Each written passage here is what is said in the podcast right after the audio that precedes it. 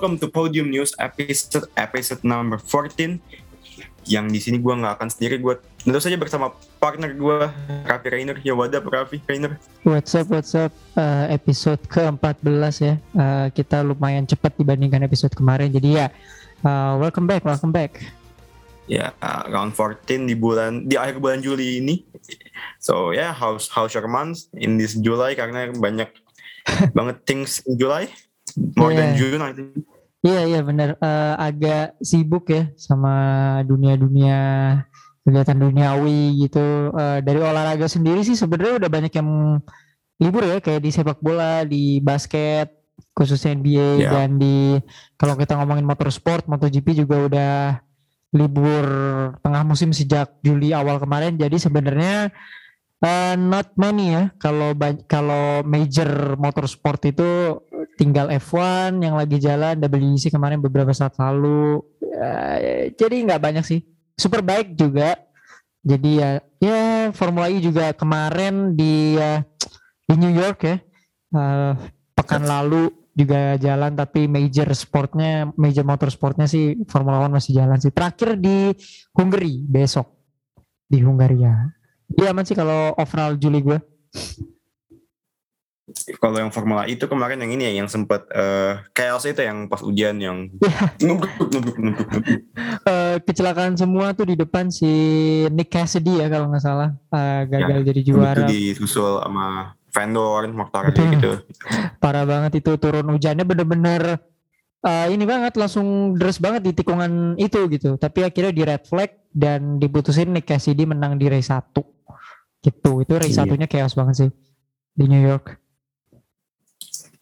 habis ini dan di London iya dan juga berbicara soal libur-libur ya sepertinya juga ada yang akan libur nih chance juaranya di musim Waduh. ini ya kita nggak bakal lama-lama about our July karena ada satu hal yang lebih penting ini mungkin agak sedikit aja karena kita episode today topicnya bukan uh, this guy is not the main topics lah. Yes sir.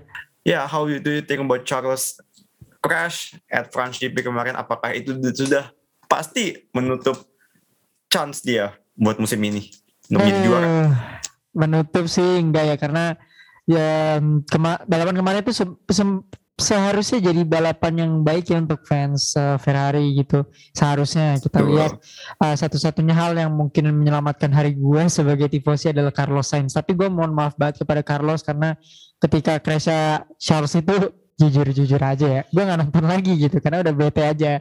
Tapi ngeliat live tweet dan uh, menonton lagi highlightsnya sepertinya memang balapan itu balapannya Carlos Sainz sih. Cuman kalau kita ngomongin Charles Leclerc lagi uh, udah 64 ya 63 64 points differential between him sama Max Verstappen yang secara kualitas sangat-sangat jauh lebih apa ya konsisten uh, week in and week out, race in and race out gitu. Jadi menurut gua apakah udah berakhir melihat dari 10 race terakhir sisa 10 race lagi ya?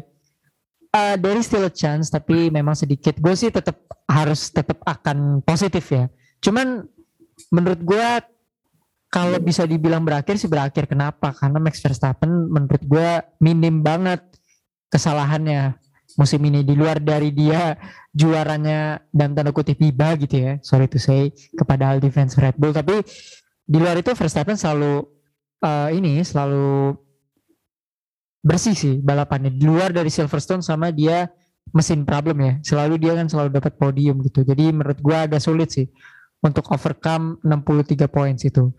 Dan ini apa ya crash kemarin juga menjadi pertanyaan besar sih kepada gue banyak sih ngeliat di Twitter, ngeliat di Instagram. Pertanyaan besar muncul adalah bukan soal Ferrari lagi sih sekarang. Soal apakah Charles ini apa ya?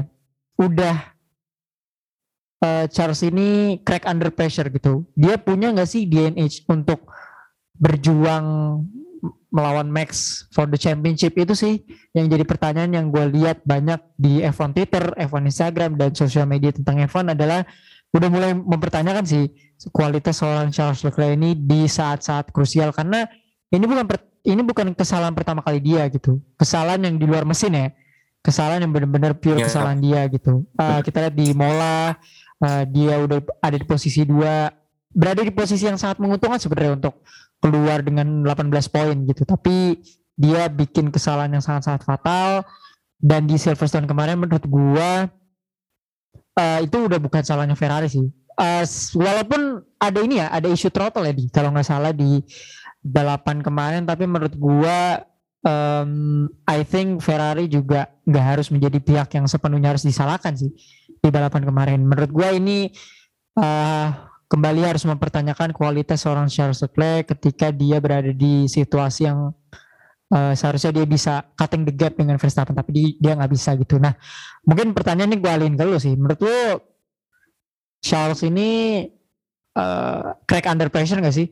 Dia ketika berada di posisi di posisi kayak gini dia ini pembalap yang bisa coming up with the pressure atau memang dia belum belum berani atau belum siap untuk ngomongin tentang championship gitu? Uh, buat gue sebenarnya Charles itu udah siap tapi sayangnya yang dihadapi ini menurut gue Max yang underratedly gonna be his best season dan last year gitu karena musim ini dia mm-hmm. after uh, 10 race dia udah seven times udah tujuh kali udah tujuh kali menang tanpa kita sadari ya dia, dia tujuh kali tujuh atau enam gue lupa and perlu diingat juga bahwasannya Max musim ini jauh lebih berbeda daripada Max musim lalu. Ngeliat performa Charles, performa Charles ini maybe not the same as Lewis Hamilton karena Lewis Hamilton udah beda kelas sama dia tapi he's doing great itu dengan uh, one of the best uh, car in the grid in this year. Mm-hmm. Tapi mm-hmm. memang sayangnya Charles itu kan gue mungkin akan bilang pengalaman ketika menghadapi pressure kan berbeda jauh sama Max. Max itu udah tiga tahun terakhir yang ngadepinnya ya Lewis Lewis Lewis bukan teammates-nya, bukan timnya. Beda sama Charles Charles uh, malah ya masih bersaingnya sama teammates dia di awal musim terus bersaing sama mobil dia. So memang ada perbedaan mental yang amat-amat jauh tapi kalau apakah dia crack under pressure menurut gue udah itu udah pembahasan lama udah kayak mm-hmm. I think harusnya musim lalu ini? Bertanyakan apakah dia crack, under pressure ketika Carlos kok lebih bagus daripada dia? Musim ini memang dia belum bisa membuktikan kalau dia bisa uh, mengatasi pressure tapi gue rasa abis ini kan sampai break. Nah yeah. bisa sampai break ini gue bakal menilai lagi apakah dia bisa ini. Karena gue sempat di awal musim bilang feeling gue Carlos bisa di atas Charles lagi. Musim awal musim di saat preseason gue bilang feeling gue Carlos di atas Carlos di atas Charles dia tapi ya itu dia karena Carlos having the uh, consistent dan juga Carlos itu Carlos itu Carlos itu uh, for gue rasa di NF bodoh ya di Australia and uh, only only at Australia kalau yang di itu kan ya yeah betul, ya, betul. ya sedikit kesenggolan ya kalau Carlos I think cuma satu DNF bodoh yang kemarin di Australia and tapi sisanya ya looks good lah buat dia. So ya ya setelah sama break ini akan menarik apakah Charles bisa mengatasi pressure karena pressure dia sekarang yang terbesar sebenarnya bukan dari Max. Tapi dari Ceko. Itu pressure dia sebenarnya.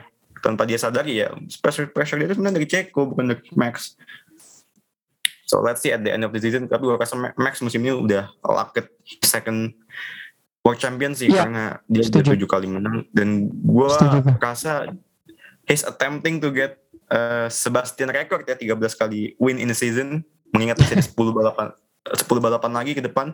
Ya, benar-benar. Udah udah udah mepet banget sih menurut gue kalau memang dari nggak mungkin di sebuah olahraga gitu ya. Tapi uh, melihat gap championshipnya dan bagaimana Verstappen performing di season sih menurut gue sangat-sangat kecil. Memang ada kesempatan selalu ada. Tapi 9 race nih. 9 race ke depan tinggal sisa apa sih? Spa, Monza, habis itu kita ke Asia, rentetan Singapura, Suzuka, lalu kita nutup di Amerika Selatan. Menurut gue ada beberapa chance di mana Ferrari bisa securing win mungkin. Tapi kan kita harus ingat um, bagaimana Mercedes mungkin nanti di second half of the season juga bisa tampil lebih kuat. Jadi menurut gue kalaupun Charles mau bounce back ataupun Ferrari in overall sih seharusnya momentumnya harus didapat dari Hungary besok sih. Kalau misalnya mereka bisa nutup um, apa bisa nutup babak pertama dengan baik ya seenggaknya mereka bisa fokus uh, menuju nanti di babak kedua musim. Cuman overall di babak pertama musim ini uh, dibilang mengecewakan enggak sih, cuman dua musim Ferrari udah enggak competing, tiga bahkan ya, 19 20 21 mereka enggak competing in the top level sih emang jadi apa ya? Gua nggak bisa bilang ini culture shock ya. Seharusnya kultur kulturnya Ferrari ya ini bersaing untuk championship. Cuman tiga musim mereka nggak competing in the top sih memang udah harus jadi kebiasaan baru dengan pembalap-pembalap kayak Carlos Sainz dan Charles Leclerc ini. Jadi menurut gua chance untuk Leclerc uh, nampol balik Verstappen sih kecil banget sih menurut gua. Dan ya yeah, Verstappen eyeing for that uh, back to back championship sih. It's easy sih menurut gua. Kalau misalnya ya kalau misalnya Max blowing this 69 point lead eh sorry 64 point lead sih berarti kita harus meragukan Max ya kualitas Max kalau dia blowing 64 lead. Tapi gue yeah. rasa itu nggak mungkin terjadi sih. Musim ini despite gue tifosi dan segala macam tapi melihat Max tadi lu bilang 6 kali udah juara dalam 10 race pertama di mana empatnya dia nggak juara itu karena kesalahan timnya sih menurut gue chances pretty slim sih untuk Ferrari bisa securing double world champion ya. Nggak cuma pembalap tapi juga tim sih. Karena Red Bull is so strong this whole season sih menurut gue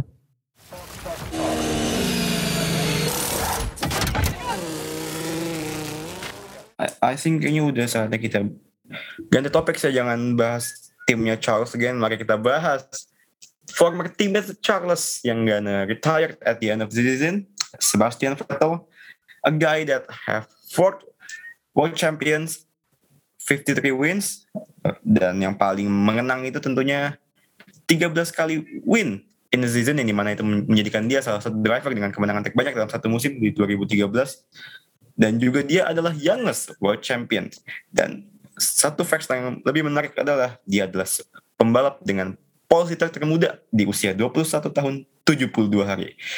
Sebastian Vettel akhirnya memutuskan dia akan pensiun pada tanggal 28 Juli kemarin di akun Instagram pribadinya yang baru dibuat paginya di waktu Indonesia paginya baru dibuat uh, siang atau sore sudah dia sudah mengumumkan kalau dia akan pensiun dan itu menurut gue salah satu ucapan pensiun paling bagus yang pernah gue lihat di dunia uh, autosport ya. itu adalah sebuah uh, ucapan pensiun yang benar-benar ditulis dari hati ke hati ya karena dia benar-benar menyebutkan kalau ya dia bukan pembalap, dia bukan pembalap, dia adalah ayah dari tiga anak, suami dari seorang istri. So itu itu benar-benar apa itu benar-benar ngena sih itu tuh one of the best uh, pidato itu salah satu pidato penutupan karir yang paling bagus. But before that, uh, gue mau nanya dulu, uh, Ray, lu apa yang lu rasakan ketika pagi-pagi melihat ada IG Sep nih, terus tiba-tiba, wah kok dia ngumumin pensiun di sore harinya? Uh, justru gue kaget dia bikin IG daripada dia pensiun sih. Karena oh. uh, dia kan emang orangnya nggak ya bukan anti sosial media juga sih. Cuman dia nggak nggak ke situ lah. Gue justru kaget banget dia bikin Instagram.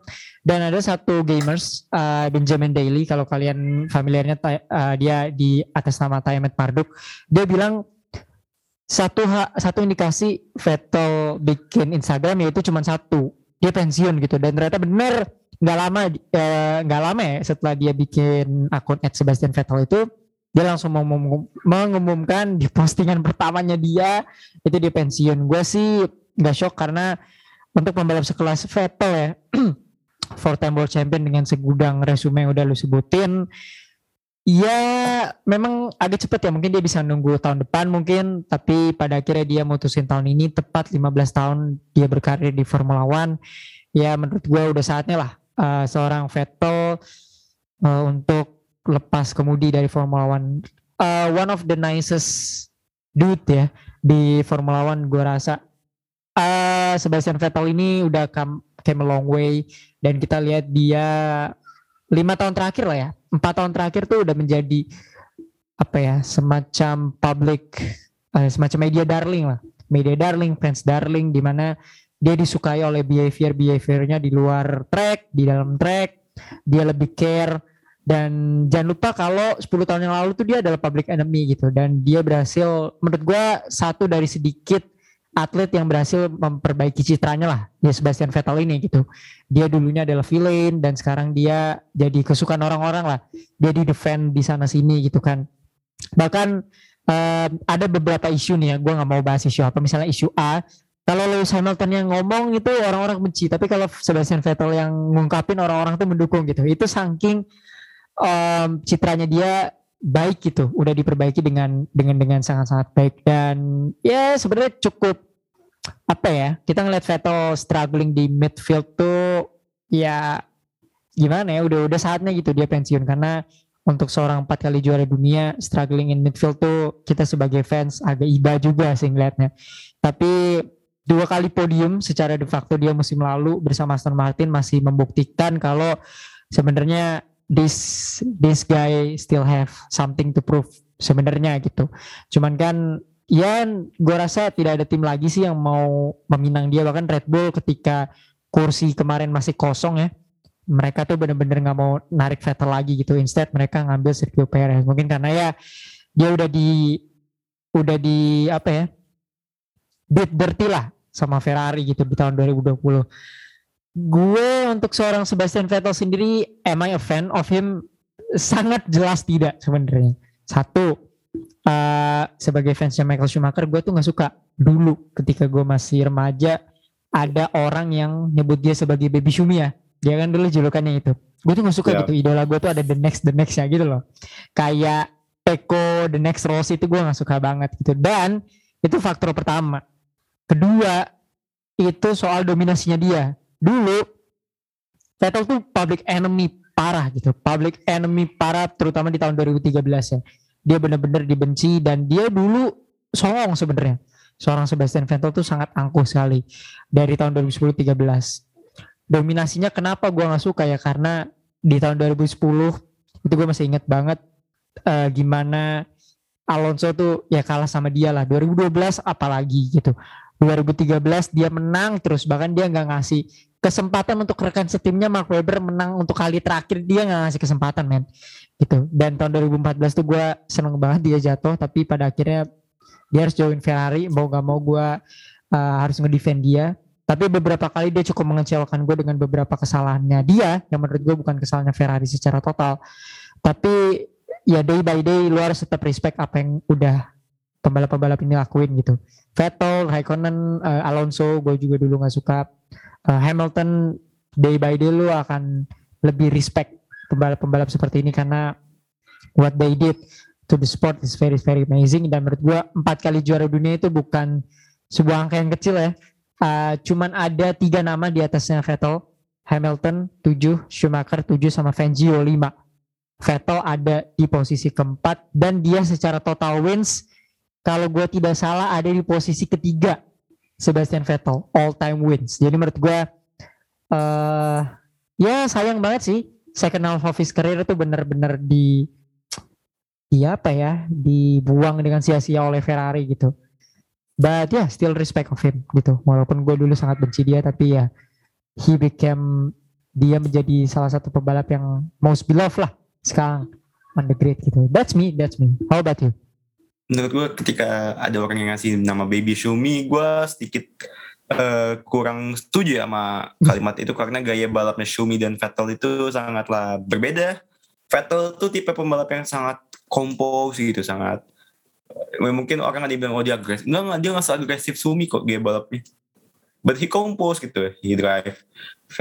Dan mungkin ada salah satu momen paling keren itu menurut gue ketika kualifikasi Singapura GP di mana yang lain masih mencoba untuk final push lap dia nunggu di nunggu di pit lane itu kurang ajar sih.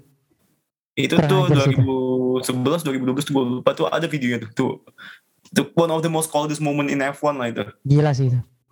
Boleh dicek. Dan dia uh, hit a pole by um, one lap? 0,1an gitu. Hmm. makanya gue selalu percaya Sebastian ini salah satu pembalap paling apa ya paling Thomas Shelby-nya F1 lah paling dingin paling dingin yep.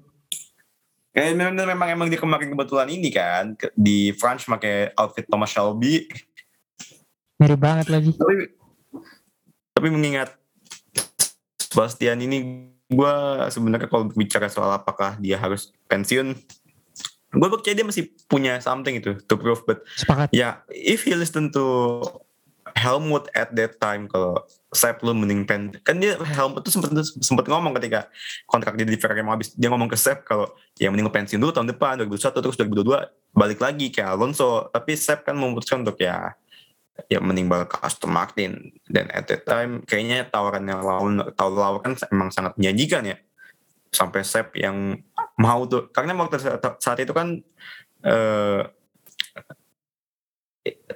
Aston Martin itu kan masih apa yang namanya tim pink itu Racing, Racing Point, point ya. Yep. Nah Racing Racing Point at that time kan lagi bagus-bagusnya. Jadi gua rasa Sep agak tergoda. Tapi ya, ya, ya memang pada intinya ya karir, karir itu kan pilihan ya. Lagi pula juga Sep ya di Aston Martin nggak nggak sejelek-jelek itu. Malah menurut gua kalau misalkan Sebastian itu adalah rookie musim musim ini musim ini dan musim lalu dia harusnya dapat rookie of the year kalau orang, orang dia benar-benar nge-carry itu satu tim True, true, true. Yang dilakukan, yang dilakukan Sebastian itu, yang dilakukan Sebastian buat Aston Martin itu menurut gue apa ya kalau orang bilang ah dia cuma bawa satu poin. Enggak itu menurut gue salah satu satu satu walaupun cuma bawa satu poin dua poin itu menurut gue udah effort yang sangat gila lah yang dilakukan Sebastian. Karena Aston Martin That's... itu tim yang sangat hancur musim ini pak. Gue lebih percaya Williams punya more power dan Aston Martin musim ini. Cuman memang ya drivernya Williams ya lu tahu sendiri kan kayak apa. Uh, talking about Sebastian Vettel uh, gue gue sebenarnya lebih banyak nonton Vettel itu di Ferrari daripada di Red Bull ya karena uh, di Ferrari lebih mudah akses gue nonton ketika daripada nonton di, di Red Bull. Uh, gue melihat di Ferrari dia itu salah satu korban kekejaman politiknya Ferrari ya. Dan juga ditambah juga hubungan dia sama Ari Baven bukanlah hubungan yang baik naik turun banyak sekali drama dia sama Rebafin yang di mana ya. ya memang ada beberapa kesalahan Vettel sendiri. Gue gue mengakui memang ada Vettel at, the, at beberapa momen salah. Tapi kan akhirnya sebagai tim yang ingin mengalahkan dominasi Mercedes pada waktu itu ya ya ya masa ada politik di tim lu kan itu kan sangat menyalahi ya. Tapi apa yang dilakukan Vettel terhadap Ferrari amat-amatlah uh, apa ya sangat lebih nggak nggak bisa tergantikan lah karena gimana Vettel benar-benar sabar gitu menghadapi politik sana sini di Ferrari menghadapi Ari Bavin yang kerjaan yang ya yang kita sama-sama tahu dia orang sedikit temperamental dan Vettel mau menurunkan ego dia walaupun ya memang tidak tidak ya ujungnya tidak membawa dia ke kejuaraan tapi ya gue masih ada satu video yang di mana dia uh, di tahun 2020 yang dia ngucapin perpisahan dia ke Ferrari itu dia, dia, dia, dia juga mengakui kalau dia emang gagal dan dia juga mengakui kalau bahasanya ya memang ada harusnya pilihan yang saya harusnya ambil ya. lebih dulu gue lihat itu. memang ada harusnya uh, chance yang harusnya dia ambil lebih lebih earlier tapi ya udah itu udah yang mau diapain lagi udah nggak bisa Berarti ya gue gue sangat respect terhadap Sep, gue sangat respect terhadap apa yang dilakukan kepada motorsport. Karena Sebastian ini ya, dia ini punya ideologi, dia ini punya apa ya, dia ini punya prinsip pak. Dia ini orang punya ideologi, punya prinsip. Uh, dia mendukung uh, apa mendukung stop perubahan iklim dan dia benar-benar ada aksinya kalau kita lihat di web websitenya Sebastian Vettel ada di website Sebastian ya yang dia website dia ada dia lagi nanam uh, apa ya yang yang pohon-pohonan itu. Ada juga yang dia nanam leb, apa uh, le, rumah lebah apa gue lupa namanya. Mm-hmm. and many more ya mungkin lo bisa pro kontra sama ya yang agak bertentangan itu ya. Tapi kalau buat yang lingkungan I think he's he's doing his job itu dengan sangat baik. Dia benar-benar punya Betul. ideologi dia punya prinsip. So ya gue sangat respect dia sangat on off on track and off the track dan ya kemampuan dia itu sih menjaga privasi dia itu yang gue rasa driver di masa depan belum tentu kita bisa nemuin. Belum, belum tentu banget, belum tentu banget bisa ngelakuin kayak gitu sih karena bertahun-tahun loh dia nggak dia nggak showing off di sosial media bertahun-tahun, not even on Facebook. Kalau gue nggak salah, ada namanya Vettel Official di Instagram, itu juga bukan punya dia. Gue kira itu awalnya itu Instagram media, tapi itu di run sama semacam fanpage dan bahkan orang-orang follow just to know what Vettel did. Tapi enggak. Tapi soal yang tadi lo bilang soal uh, dia memajukan soal isu-isu lingkungan dan hak hak inklusif ya. Kayak eh, hak hak perempuan dan kaum kaum LGBT gitu. Menurut gue Sebastian Vettel itu orang yang paling action gitu loh. Kalau dibandingkan nih sorry tuh saya Lewis Hamilton tapi menurut gue uh, Vettel tuh yang bener-bener langsung terjun langsung turun di lapangan gitu loh tanpa Iya. babi bu dan kita tahu kan kalau bedanya Lewis Hamilton yang bener-bener sosial media savvy banget dia segala macam protes dia tunjukin ke sosial media baik itu Black Lives Matter maupun yang lain. Sementara Sebastian Vettel tuh bener-bener langsung being sarcastic ke Formula One gitu. Walaupun ada orang yang bilang lu isu-isu lingkungan tapi lu masih jadi atlet Formula One. Mungkin menurut gue dia pensiun justru itu sih eh, berusaha untuk apa mempertahankan prinsipnya dia itu. Gitu. Jadi dia kan sekarang setiap di sebelum balapan selalu make pesan-pesan eh, lingkungan pesan-pesan perubahan iklim helmnya dan segala macam. Menurut gue Sebastian Vettel nih orang paling open minded kali ya di seluruh grid Formula One. Karena dia berusaha memperjuangkan hak hak lingkungan, hewan, manusia, hak hak perempuan uh, dan kaum kaum minoritas. Jadi menurut gue Vettel nih orang yang pembalap yang aksinya paling kelihatan banget lah. Bahkan dia waktu di balapan Silverstone tahun ini apa tahun lalu ya? Tahun lalu ya. Kalau nggak salah dia mungutin sampah dari tribun-tribun penonton. Menurut gue itu itu action speak louder than words sih. Sebastian Vettel. Oke, abis ini gue ada pertanyaan yang jatuh. Ini mungkin eh, masuk sesi what if ya. Ini gue akan menamai sesi what if karena ini menurut gue sangat amatlah penting ya untuk mengingat Sebastian dan ini eh, gue akan menuju ke pertanyaan what if pertama ya. Apabila Sebastian eh, dapat kesempatan untuk membalap ke Mercedes, menurut lo apa akankah dia lebih sukses ketimbang Lewis di saat ini? Oh my god, that's tough. Karena dia di tahun 2014 tuh sempat mau ditawarin ke Mercedes kan, kalau gua nggak salah ya. Di exchange sama Lewis Hamilton. Anggap anggap hal itu disepakati lah. Uh, Sebastian Vettel goes to Mercedes. Um, as a driver, menurut gue dia lebih baik dibandingkan Lewis Hamilton. As a strategist mungkin enggak ya. Tapi Ya, ini rekan setimnya siapa dulu ya? Berarti bukan Hamilton dong. Di Nico. Nico ya. Uh, that's Yeah. gonna be tough. Two German in German car. Menurut gue Vettel will be undisputed GOAT sih. Menurut gue ya. Karena reception Vettel itu lebih bisa diterima dibandingkan Lewis Hamilton dan mungkin uh, battle sama Nico Rosbergnya bakal sedikit lebih panas karena kan mereka berdua menurut gue Vettel egonya lebih parah dibandingkan Hamilton ya. Tapi dia bakal sapu bersih sih menurut gue eh, asumsi dia join 2014 ya Iya, iya. di Mercedes. Berarti dia menang 14, 15, 16, 17, 18, 19, 20, 21 menurut gua. So it's gonna be 8 in the row tambah 4, 12. menurut gua enggak anggap aja dia dia nambah 3 lagi aja setara sama Shumi aja. Menurut gua dia udah dia udah undisputed goat sih karena sampai 2013 Vettel Vettel itu berada di posisi ke dua pembalap dengan kemenangan terbanyak. Sampai 2013 itu kalau gua nggak salah ya. Koreksi gua lagi gitu. Dia udah di bawah Shumi itu. Dan dia kan decline tuh tahun 2014 dia nggak menang sama sekali. Dan 2016 dia nggak menang sama sekali. Jadi ada dua years dia off menang sama Red Bull dan Ferrari. Kalau dia bawa Mercedes menurut gua dia akan menjadi he will be the undisputed goat sih menurut gua. Vettel. Dan dia akan lebih dibenci lagi sih menurut gua dengan dominasinya dia. I think. Tapi ya one thing one thing seperti itu ya se- setinggi tingginya egonya Vettel ya. Memang harus diakui dia tuh driver yang amat-amat clean. Dia dia bal- balapan tuh jangan kontak loh. Eh, sekalinya kontak sama teammate sih. Ya, ya, memang. ya Turki Memang. 2010 Tapi ya, ya secara kalau will to will ya dia itu emang clean benar-benar gue setuju makanya emang dia clean dan satu lagi skill yang mungkin tidak kita sadari ya kemampuan dia menjaga ban pak gitu Hmm, yap, yap, yap. Benar sih.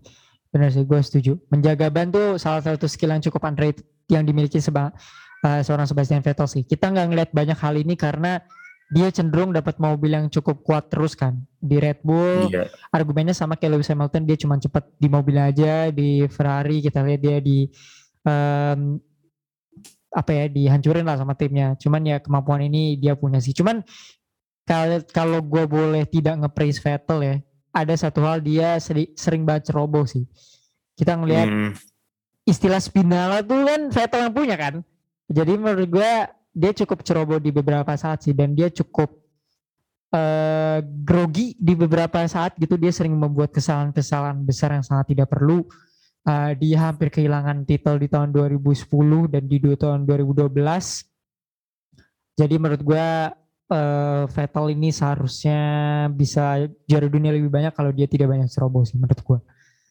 Tuh, itu aja sih. Iya kalau ka- one things ya, what if lagi ini gue what if lagi nih kan ngomong bawaan. what if Baku 2017 tuh nggak pernah kejadian yang dia ngamuk ke Lewis. Karena kan pada saat itu memang ya memang Lewis ternyata out of nowhere eh, masuk ke pit setelah disenggol sama Sep.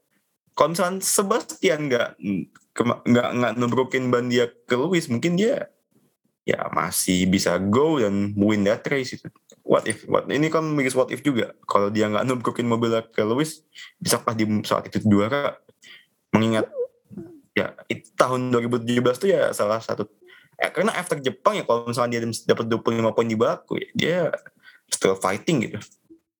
Eh, menurut lu dia lebih kuat di mana? 17 atau 18?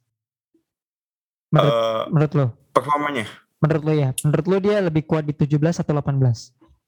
eh 17. Menurut gue 17. 18. Berarti what if-nya coba gue switch aja deh. Kalau menurut gue Ya. Baku itu itu udah bahasa di Marvel tuh udah di secret di secret timeline itu udah pasti terjadi sih menurut gue.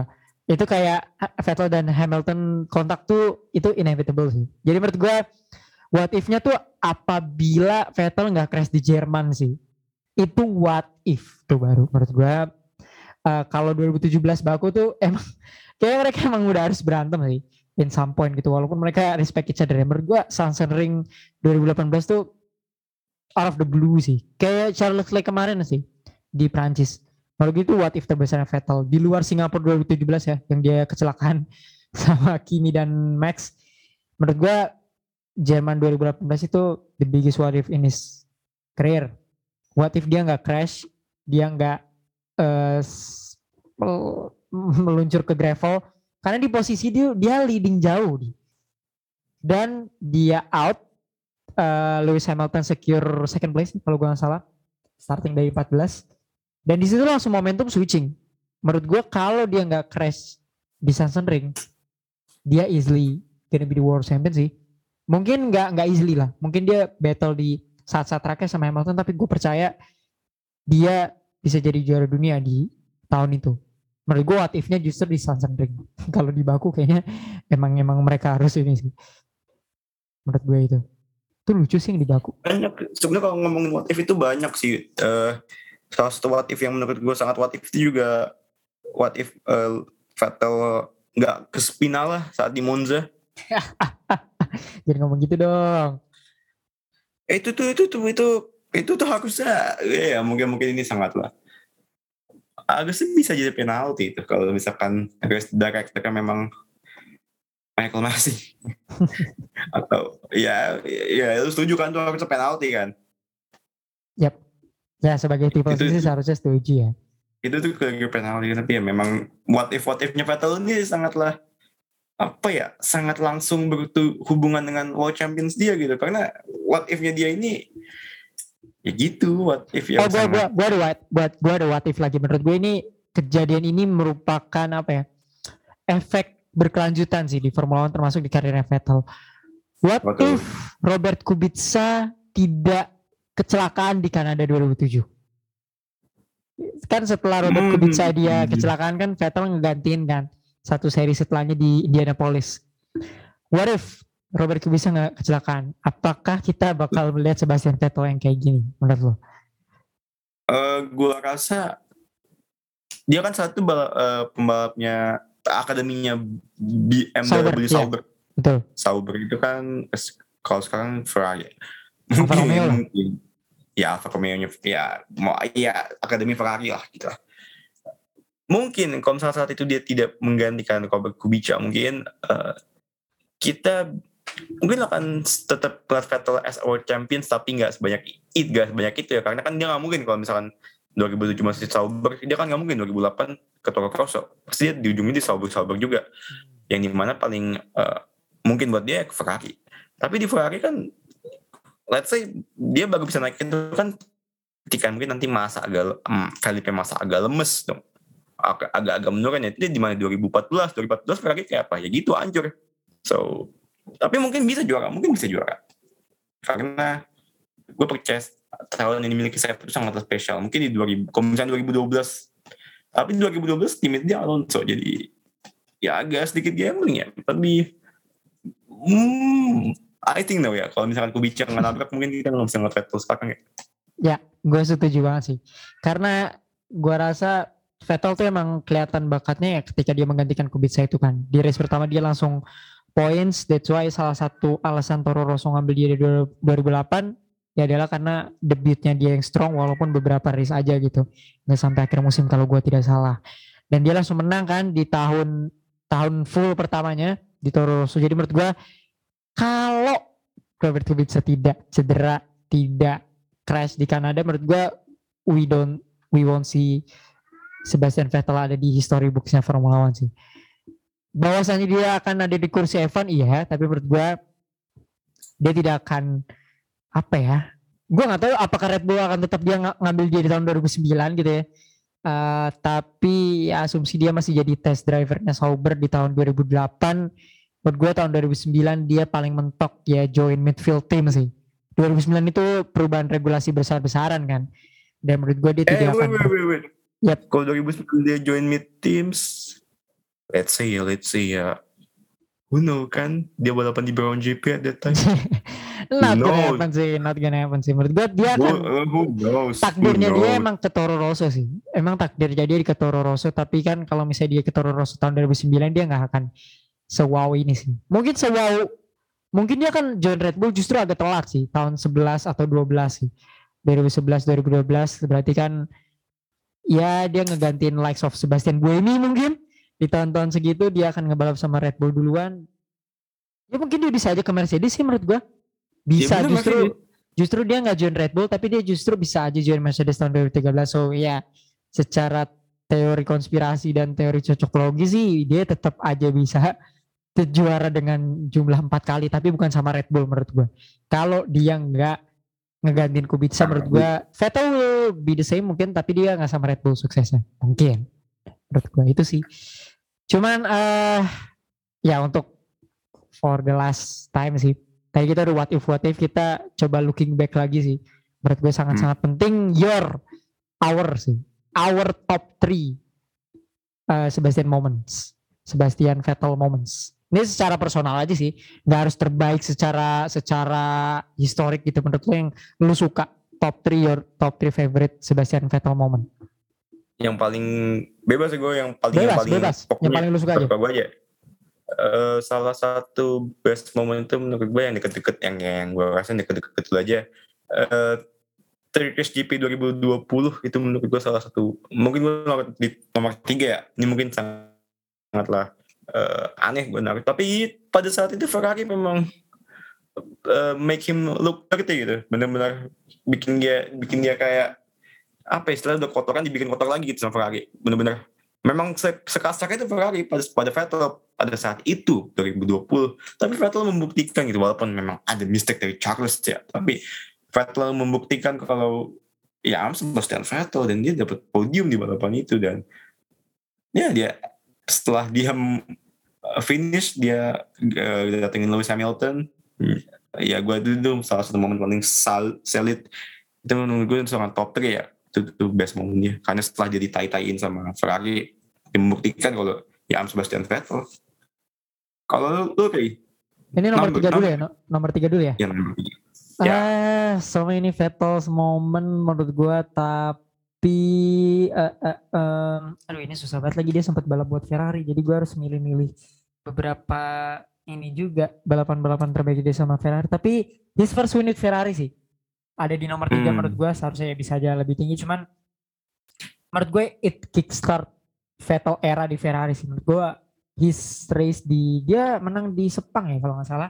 Dia menang di. Sepang itu menurut gue magical moment sih. Di saat itu orang-orang udah percaya this is the next Michael Schumacher. Orang-orang percaya itu pada saat itu uh, kalian boleh yang dengerin boleh cek lagi uh, semacam artikel atau majalah atau apa pun di Sepang 2015 tuh orang-orang bener-bener leaning to Vettel. Uh, ini udah match made in heaven lah. Shumi 2.0 udah di mana-mana. Jadi menurut gua di saat itu gua cukup senang sih karena itu setelah Ferrari nggak menang setahun kan 2014 dan di saat itu dia ngegantiin Alonso dia bisa menang hanya dalam dua race pertama menurut gue it's, it's magical. Jadi ya menurut gue bahkan kemenangan terbaiknya dia di Ferrari sih. Eh, itu 2015 Sepang sama Melbourne 2017-18 Vettel selalu dominating di situ. Jadi menurut gue itu salah tiga kemenangan terbaik. Tapi menurut gue Sepang 2015 itu menurut gue it's something else. His first win with Ferrari something else. Itu sih nomor tiga. Nomor dua lo Nomor dua, gua akan mengambil eh, kemenangan terakhir dia oh di Singapura salah di salah satu balapan paling random ya. Lu kalau inget mungkin ada yang inget nonton Singapore GP 2019, apakah kalian tidak ingat Giovinazzi itu sempat P4 loh. Itu balapan itu balapan paling ra- random yang pernah gua lihat ya. Giovinazzi itu sempat P4 loh. Giovinazzi pak. Eh, oh, George Russell nabrak di gara senggolan gak jelas sama Grosjean tuh tuh balapan di one of the most randomest race that I ever seen. Karena Mercedes pada saat itu nggak gue lupa DNF apa nggak perform ya. Pokoknya nggak perform dah.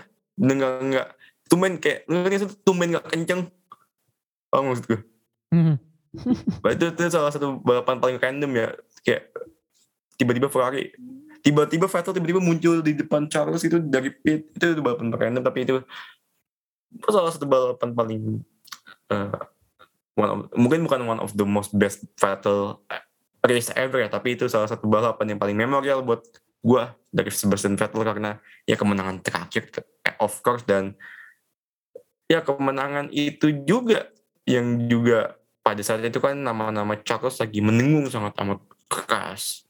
Kalau nggak salah kan itu balapan eh, after Monza ya? Ya. Oh, before. After After Monza. Monza, after Monza kan setelah Charles- Charles Leclerc pokoknya Ferrari menang tiga kali berturut-turut di Spa Monza Charles Leclerc sama Vettel di Singapura makanya langsung dicurigai kan mesinnya Ferrari Iya. itu kurang aja Oh iya iya iya, iya, itu juga salah satu penyebab. Tapi ya itu sih Vettel. Ya Vettel seperti biasa Vettel memukam haters. Sebenarnya gue mau naruh another Red Bull moment tapi eh, sebenarnya momen dia sama Daniel Kvyat tuh lucu banget loh. Eh lucu banget sih. The torpedo di Shanghai sama Sochi itu lucu banget sih dia. Pokoknya Vettel tuh kalau di Ferrari tuh udah kasihan sih. Kasihannya tuh marah-marah bukan cuman eh, soal mobilnya soal performa dia soal- tapi soal kompetitor lain gitu loh. Yang bikin dia ada aja gagal. Mau itu Hamilton, Fiat, Max Verstappen di saat dia muda Uh, jadi exchange Vettel sama Daniel Fiat tuh gue suka. Cuman my top two Vettel momen itu justru ada dua momen yang sangat gue benci. Yang nomor dua ini adalah multi 21. Gila. Itu di saat itu everyone hates Vettel man. Itu kayak pinnacle-nya orang tuh udah benci sama Vettel di situ. Multi 21. Jadi ya buat lo yang nggak tahu uh, kejadian multi 21 itu adalah saat di mana Sebastian Vettel sebagai pembalap nomor satu seharusnya harus ada di posisi kedua. Dan pembalap nomor dua Mark Webber harusnya ada finish posisi satu. Tapi Sebastian Vettel malah dengan hebatnya eh, battle gitu. First rule di Formula One itu adalah lu jangan crash sama rekan setim lu gitu. In order untuk tidak crash adalah tidak salip-salipan kan. Tapi mereka justru salip-salipan. Dan Sebastian Vettel menang walau udah dikasih tim order untuk let Mark Webber go and win the race tapi itu menurut gue tengil sebenarnya ada dua sisi sih. Sisi pertama lu harus obey to your team, tapi sisi kedua itu you race for the win kan.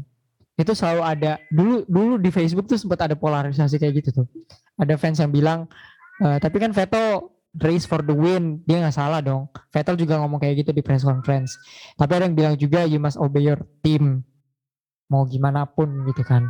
Apalagi Vettel udah tiga kali juara dunia why not to obey Mark Webber seperti Mark Webber obey lu gitu. Tapi ya pada akhirnya itu gue itu salah satu apa ya rivalitas teammate paling dingin bahkan menurut gue kalah sih Rosberg sama Hamilton. Karena itu bener-bener di podium itu nggak ngomong sama sekali pak. Itu berantem parah. Mark Webber tuh bener-bener sampai multi 21 set multi 21 gitu jadi Sebastian Vettel tuh takut gitu loh sama Mark Webber. Jadi menurut gue itu salah satu momen yang mungkin gak favorit buat gue tapi ketika gue denger Vettel salah dua momen yang gue inget tuh ya itu multi 21 karena di saat itu gue masih dapat kemudian akses nonton F1 salah satu klip dan topik gorengan yang dibahas di Facebook dan di uh, portal-portal berita F1 ya gitu multi 21 kacau sih itu pada saat itu kalau best moment ya ini nomor satu ya. Best moment tuh ketika dia mabok sama Kimi bareng dia cakap award. Itu menurut oh itu bukan balap tapi menurut gue best momennya ya itu. Dia mabok bareng sama Kimi dia cakap award F1 kacau. Tapi itu tuh itu tuh one of the most friendship lah di F1 Kimi ya. sama Sebastian. Sampai Betul. mabuk pak di cakap award pak. Oke, ya, Kimi, Kimi itu benar-benar nyaman Terang. punya teammate kayak Sebastian Vettel gitu yang gak banyak menuntut dan segala macam dan menurut gue ini duet ini tuh bener-bener duet yang kalau mereka di prime ya kalau mereka di prime ini bahaya banget sih. Sebenarnya sebenarnya kan sebenarnya itu masih udah masih prime sih Kimi sebenarnya masih prime Vettel juga. Cuman memang yang mereka hadapi bukan hanya Lewis tapi politiknya juga dihadapi nah, mereka. that's it that's it. Emang keren sih ini. Duet paling sadis sih menurut gue secara penampilan ya. Eh, okay, okay. nomor satu. Nomor satu gue sudah pasti Sebastian Vettel nyembah Red Bull di India 2013. Itu menurut gue masih sampai sekarang adalah selebrasi paling gila di Formula One sih. Menurut gue itu selebrasi paling arogan, selebrasi paling apa ya? Segimana gimananya sedominan dominannya Lewis Hamilton sekeren kerennya Hamilton dengan selebrasi tahun 2020 menurut gue tidak ada selebrasi juara dunia lain yang lebih cold yang lebih arogan apa pun sebutannya selain Vettel dan Red Bull itu sih di India. Menurut gue itu itu masih berapa seri sisa ya? Masih banyak banget lima apa kalau gue salah. Dia itu habis donat habis donat disujutin tuh mobil lah. Gokil. Mm-hmm. Habis donat tuh dia nyembah RB9 kalau nggak salah ya nama mobilnya RB apa nama RB9 gila itu menurut gue selebrasi yang menurut gue sampai sekarang the best championship celebration in the Formula One history sih menurut gue that shit was crazy sih itu di tahun itu tuh menurut gue bahkan gue gak tahu ya pick, pick Vettel tuh lebih baik daripada pick Hamilton sih karena menurut gue Vettel itu unbeatable with his Red Bull. Gimana pun kompetisinya uh, dibandingkan Lewis Hamilton. I guess 9 kali juara beruntun. Itu menurut gue tidak ada tandingannya sih men. Gue gak tahu ya uh, Lewis Hamilton tuh streak paling banyaknya berapa. Win uh, in a season. Possibly 6 or 7. Atau 5 bahkan. Tapi 9 men. Bayangin lu nonton F1 udah ketebak juaranya tuh. 2013 yang bisa gue bilang musim paling boringnya Formula One sih. Cuman bisa ditutup dengan sangat-sangat legendary sama Vettel. Itu benar-benar season itu menurut gue mungkin teman-teman yang dengerin bisa cek lagi dari segi uh, penonton dan segala macam one of the lowest even karena boring banget. Lu udah tahu pembalap yang juara tuh siapa lu udah tahu gitu. Eh, belum lagi ditambah musim itu ya. Ini lebih parahnya lagi musim itu ya uh, tim tim midfield itu lemah-lemah banget pak. Setuju. 2013 kan ya? 2013, 2013 itu midfield itu lemah-lemah banget pak. Fox India gitu itu lemah banget pak. Makanya hmm. kacau tuh. Midfield dan tim topnya tuh timpang banget. Timpang banget banget McLaren di tahun 2013 itu bukan siapa-siapa. Even Mercedes cuma kunci satu kemenangan. Kalau gue salah, satu apa dua gitu. Lot, lot, Lotus uh, out of nowhere jadi tim yang uh, yang yang musim lalu menang musim lalu masih bisa menang musim selanjutnya jadi kayak tim tahu ya udah gitu aja uh, gitu doang gitu Jadi ya Iya. eh, mereka menang si Lotus di opener season opener kalau nggak salah via Kimi Räikkönen. Tapi di situ setelah second half of the season udah bener-bener this guy Aneh aneh. dominates the field man. 13 dari 18 seri. Bayangin lu cuman ngasih jatah 5 pembalap yang menang selain lu. Bahkan rekan setim lu kagak dikasih menang men. Apa dia gila lu kayak gitu namanya. Sebastian ini memang udah pembalap yang lengkap banget karirnya dan eh, ya mungkin ini gue agak sedikit eh, callback lagi ya ke uh, retirement announcement dia. Gue mungkin mau membahas soal how he speaks ya. Gue pengen sama Ray. eh, Ray lu melihat ini sebagai pertanyaan pertanyaan, pertanyaan penutup ya. Lu ngelihat cara Sebastian ngomong itu lu apa sih yang ada di otak lu ketika melihat cara Sebastian ngomong kayak begitu? Karena kan memang itu omongan yang sangat pribadi ya. Itu omongan yang bukan ya puitis sih puitis tapi puitisnya sangat kekeluargaan gitu, sangat berasa gitu feel-nya. Apa sih pendapat lu soal ya video itu kalimat-kalimatnya yang dia ngomong dia suka coklat apalah. eh dia berusaha ngasih tahu di Instagram pertamanya di sosial media pertamanya bahwa yang dia pengen tunjukin dia bukan pembalap gitu.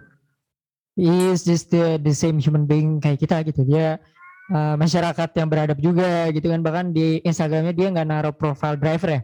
Kalau salah dia naruh public figure apa di profile Instagramnya. Tapi he's trying to tell us kalau dia berusaha untuk menutup chapternya di Formula dengan baik dan habis itu mungkin we will never see him again uh, dalam waktu yang cukup lama gitu. Jadi menurut gua eh indikasi Vettel akan menjadi bapak rumahan tuh akan uh, Iya. terlihat jelas sih setelah pensiun gitu. He will be Fan- he will be the family man kayak Kimi Räikkönen kayak Michael Schumacher setelah dia pensiun. Ma, Iya. ya Schumi setelah dia pensiun sih masih hanging around di Ferrari ya.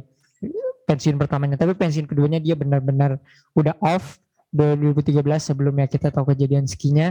Tapi ya Vettel akan seperti guys like that gitu.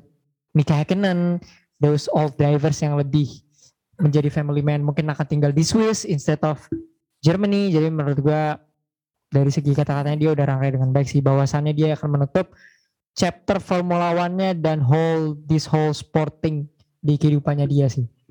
Gue sih berharapnya dia ke depannya jadi bundit Formula One ya, karena dia cukup teknikal orangnya. Eh dia juga eh, a very good talker. Jadi menurut gue dia bisa memberikan input-input yang Rosberg, Button kasih di mungkin Sky Sport mungkin atau BT Sport atau di mana pun F1 disiarin sih. Gue berharapnya Jangan- kayak gitu. Jangan Sky Sport, please. Jangan Sky Sport, please. Kami sangat telah mendengarkan. Kalau misalnya emang dia pensiun sebagai driver ya, dia bakal I'm a I'm a driver, I'm gonna retire. Dia pasti ngomong gitu, dia bakal ngomong dia, dia pembalap. Tapi kan dia ngomong kalau dia pembalap, dia ngomong dia emang, ya gue mau pensiun. Itu menunjukkan bahwasannya ya dia berharap semoga nggak ada tim yang tim luar F1 yang ngejar dia lagi karena kan pasti NASCAR, IndyCar ya. Siapa sih yang mau Sebastian Vettel? Ya, NASCAR sama IndyCar? Formula E, Formula E. ya formula pembalap kayak Sebastian Vettel misal let's say dia cuma finish P20 tapi fans dia kan yang nonton sejutaan Yes. view bisa naik fans mereka apalagi ngeliat, ngeliat bekas pembalap F1 di IndyCar buset deh uh penuh itu kan gue bilang tapi Vettel dengan sangat humble bilang ya dia emang tukang balap lagi. Jadi gue rasa ya he's not gonna be Alonso lah. Dia gak bakal jadi Alonso yang habis pensiun balik lagi atau main-main ke WEC gitu-gitu. Iya. Setuju.